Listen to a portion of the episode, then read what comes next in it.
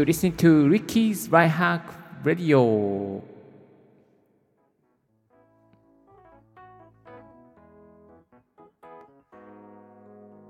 声で便利を届けるライフハック系ポッドキャスターのリッキーです。この番組では毎朝一つライフハック情報をコンパクトにお送りしております。今日のトピックはこちら。MacBook を超快適マシンにするための7つの基本設定。やってまいりました。 MacBook シリーズ復活です。買ったばかりの MacBook 買い始めてちょっと使ってるんだけどなかなかうまく使い切れない、そんなリスナーの方のためにですね、7つの基本設定、快適にするための7つの基本設定を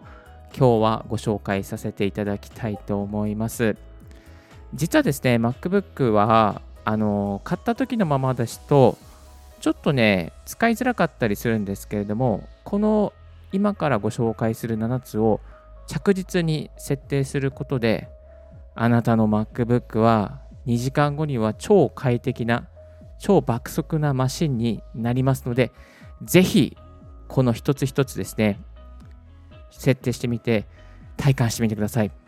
そして体感してみた感想を私リッキーにですねこっそりツイッターとかまたは Gmail の方に感想をお寄せいただければありがたいなと思います。それでは7つ一つ一つやっていきましょう。まず1つ目はこちらですね。ダークモードにしよう。はい、ダークモードね、やってみてください。結構これはおすすめです。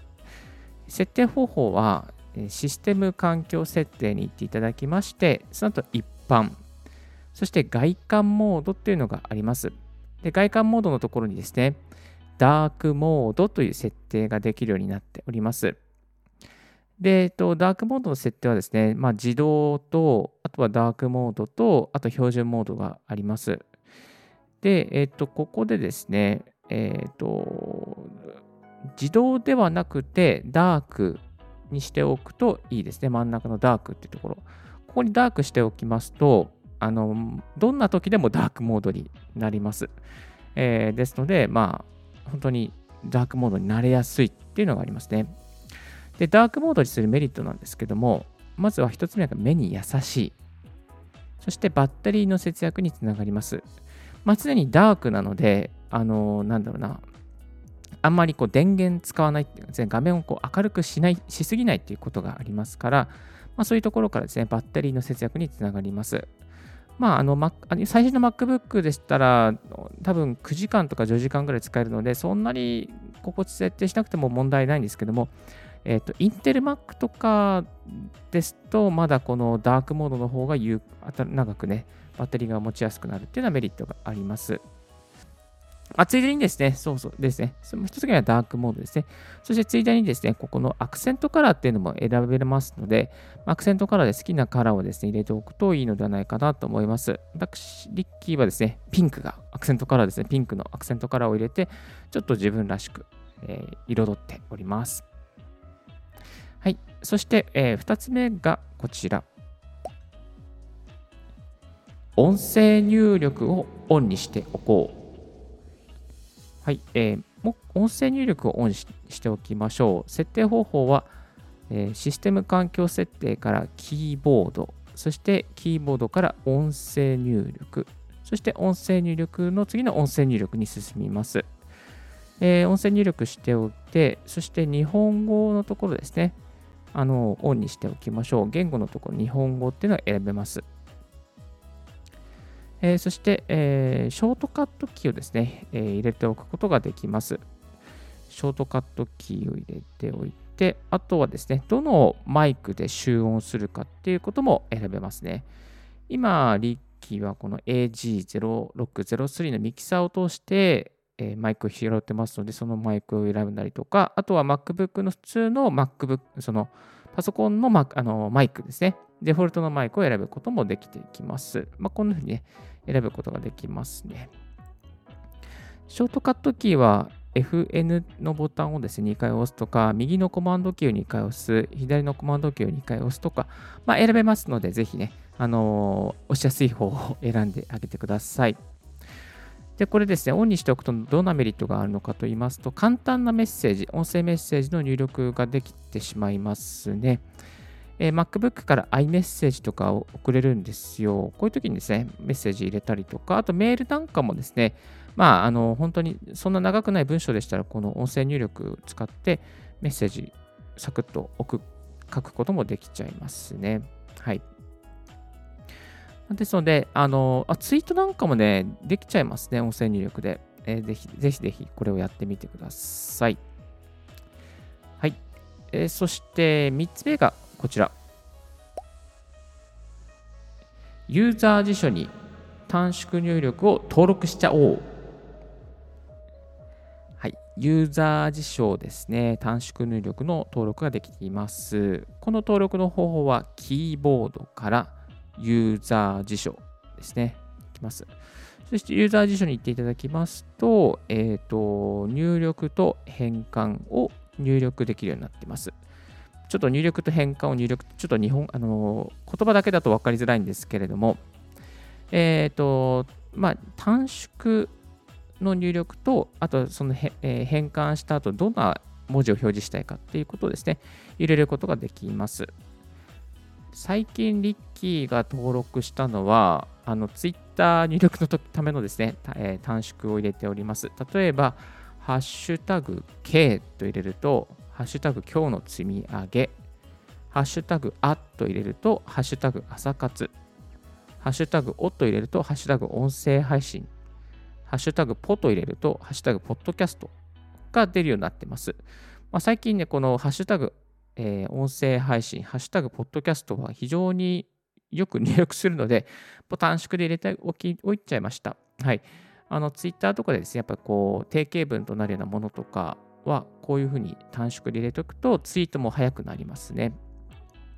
あとメールでよく使うような、いつも大変お世話になってますとか、あと自分のメールアドレスとかも、このメールアドレスって入れたら自分のメールアドレスが表示されるようにするとか、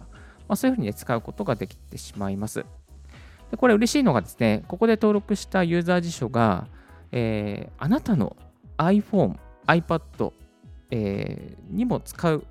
同期することができてしまいます。はい。なので、ここで登録しておいて、そしてスマートフォン、iPhone 上でツイートをするときに、ハッシュタグをって入れると、ハッシュタグ音声配信が出ると。超楽なんですよ。これ、ね、結構ね、いいのでね、これ知らない方結構多いので、やってみてください。そして中にはですね、辞書をインポートしたいっていう方もいらっしゃるかなと思います。もうすでにですね、こう専門用語とか自分が登録した用語を CSV ファイルとかで持っている方、そんなリスナーの方はですね、ぜひ Google の日本語入力を入れてみましょう。で Google の日本語入力は Mac 版というのがありますので、その Mac 版をですね、ダウンロードして、そして、立ち上げておいて、そして立ち上げた辞書ツールから管理に行っていただきまして、その管理の中でデータをインポートできるようになっています。で、この Google の日本語入力ですね、Mac のデフォルトのこういう辞書とですね、併用して使うことができますので、全然勝ち合うことはございません。はい。ですので、ご自身の、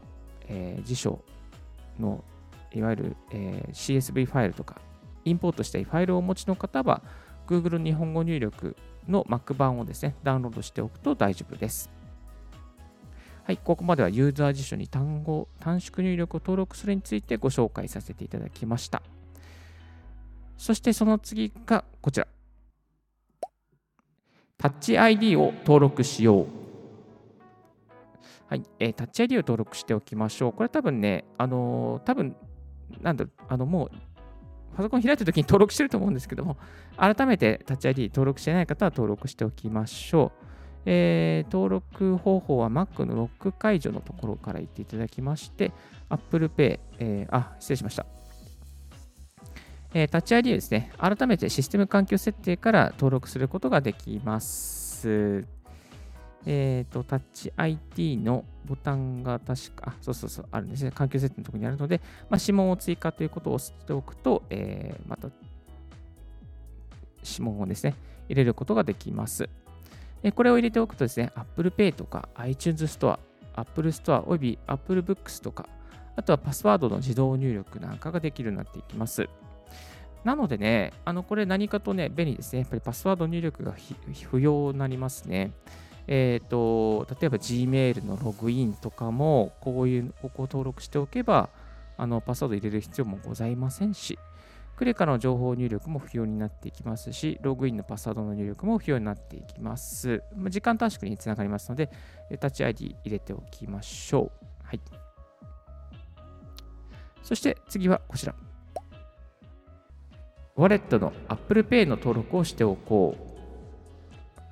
はい。ウォレットの Apple Pay も何かと便利ですので登録しておきましょう。登録方法はシステム環境設定からウォッチと Apple Pay ですね。持っているカードをですね、スキャンして登録することができます。これも本当に簡単にできちゃいますね。カメラが起動されますので、このカメラに、このカードをスキャンして登録するだけです。メリットとしては、オンラインでの買い物やクレカの情報の入力が楽になります。で、ただ、3つの桁のですね、コード、いわゆるカードの裏に書いている3桁のコードは、ここはコピーすることができませんので、自分で入力、買い物をするときに自分で入力する必要があります。はい、どんどん次行きましょう。次はこちら。マウスの奇跡の速さを超速にしよう。これはね、意外と見落としがちかなと思います。マウスの奇跡の速さ、を速くすることができちゃいます。で、システム環境設定からトラックパッドに行っていただきまして、トラックパッド上で奇跡の速さというのがあります。ここで奇跡の速さを爆速にしておきましょう。多分ね、一番速くてちょうどいい感じじゃないかなというふうに思いますね。これね、奇跡の速さを速いから超遅い、一番遅いにするとね、本当にね、この画面上のトラックパッド上のね、移動が超うさぎちゃんみたいな、亀さんみたいになっちゃいます。で、速いというのはうさぎさんみたいな感じで、遅いというのはもう本当にもう亀さんみたいな感じですね。超時間かかりますね。はい。で、トラックパッドを使ったマウス間の移動とか、あとは普通にマウスを使った時の移動もこれで楽になります。ですので、デフォルトの設定は非常になんか画面上移動しづらいので、この奇跡の速さは超速くしておくといいと思います。そしてその次がこちら。ディスプレイの解像度を変えよう。はい、ディスプレイの解像度を解像度を変更して、作業スペースを確保しましょうということですね。変更方法はシステム環境設定、ディスプレイ、そしてディスプレイ、解像度変更からできます。で、ここの解像度変更のところでスペースを拡大っていうのがありますので、ここの拡大にしておくと便利です。それでですね、スペースの拡大でも作業空間がかなり広がりますし、文字もね、文字はちょっとちっちゃくなるんですけれども、作業空間が広がるというメリットがあります。で、ただですね、この Mac のこの標準でできるのが 1680×1050 までしか広げられないんですけれども、あるアプリを使うとこれ2880から1800まで、広げることができちゃうんですよ。これはね、結構いいです。で、このあるアプリ、なんだか聞きたいですか、リスナーの皆さん。ですね、このアプリの名前はディスプレイメニューというアプリですね。ディスプレイメニュー、DISPLY PLAY MENU、確か有料のアプリだったんですけれども、これをですね、入れることで、その 2880×1800 までになることができちゃいます。なので、確か6倍ぐらい広がるんですよね、広さが。すごいね、作業しやすくなります。本当に広がりましたね。本当に広がりました。いや、このアプリはね、買ってよかった。確か300円とか400円ぐらいで買えるのかな。600円ぐらいだったかなと思います。今、App Store の方でもリリースされていますね。それで、このアプリを持つことで、画面の解像度をデフォルトの最大の解像度よりもかなり上げることができます。そして、つないだ先のディスプレイの解像度も、簡単にメニューバー上から上げることができちゃいます。ですので、ぶっちゃけ13インチの MacBook 使ってても、15インチとか16インチを使っているのと同じような感覚ぐらいですね、作業空間を広げることができちゃいますので、15インチ買おうかなと思ってた方で、いや、13インチでも狭いんだよなっていうふうに思っていたリスナーの方はですね、ぜひこのディスプレイメニューをまずは試してみてください。結構いい感じに広がりますから、驚くほど広がりますので、これは超おすすめな感じです。はい。山口県の漁師で元銀行マンの坂寄さんにもお伝えしたら、これはすごくいいですねということで、太鼓判を押していただいております。ディスプレイメニュー、非常にいいアプリです。はい。そして最後いきましょう。ちょっと長々になってしまいましたね。最後ご紹介しますね。最後こちらになります。ナイトシフトボードを使って目に優しい画面にしよう。冒頭ではダークモードにしていきましょうというふうに言ったんですけども、ダークモードもインもしつつ、このね、ナイトシフトモードっていうのも、やっていきましょう。設定方法はですね、システム環境設定から内蔵レティナディスプレイ、ここに行っていただきまして、ナイトシフトというところを、ね、タブに移動します。で、ナイトシフトのタブに移動して、スケジュールのところをカスタムにします。スケジュールカスタムにして、開始時間を0時00分、終了時間を23時59分にしておくと、ずっと一日中、ナイトシフトモードで過ごすことができてしまいます。で、この23時59分から0時00分の1分間だけは普通のモードで表示されて、あとはずっとナイトシフトモードで、目に優しいモードになってしまうんですよね。で、色の、温度とかも選ぶことができますので、これはですね、こうなんか画面上でちょっと調整しながらですね、リスナーの皆さんが心地いいなと思うような明るさに設定することができていきます。ここはですね、結構ミソでございまして、これをやっておくと本当に目の疲れというか、なんかね、普段の画面が本当明るくて見づらいなっていう感じがするんですよね。でもこのナイトシフトモードを使って一日使ってると全然目が疲れないです。本当に疲れないです。もう今まではちょっと多分4時間ぐらい、ブログとか書いてるとなんか目疲れたなって感じなんですけど、全然一日ずっとフルで使ってももう超困らないですね。はい。私はもともと目がいいっていうのもあるんですけども、でもそれにしても、これをしなかったのとしたのだとは、もう超違います。ですので、リスナーの皆さん、このナイトシフトモードをやってみてください。一日中ナイトシフトモードにしていると、最初は慣れないんで、暗いなとかね、色合いが分かんないなとかね、そういうのはあるんですけど、慣れると、これすごく使いやすいです。目に優しいし。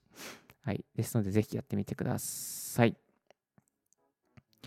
今日は MacBook を超快適マシンにするための7つの基本設定ということで、7つご紹介させていただきました。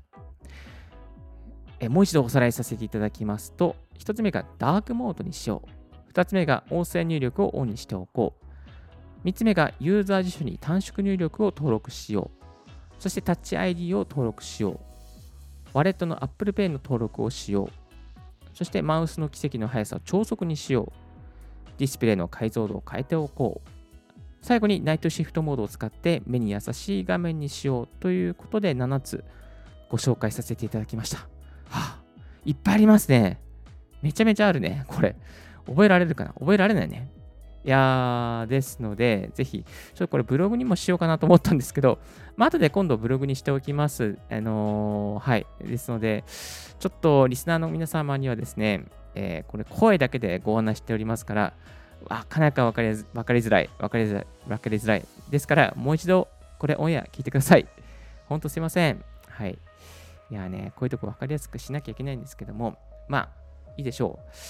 ちょっといくつ時間があるときにブログにしてまた詳しくお届けしていきたいなと思っております。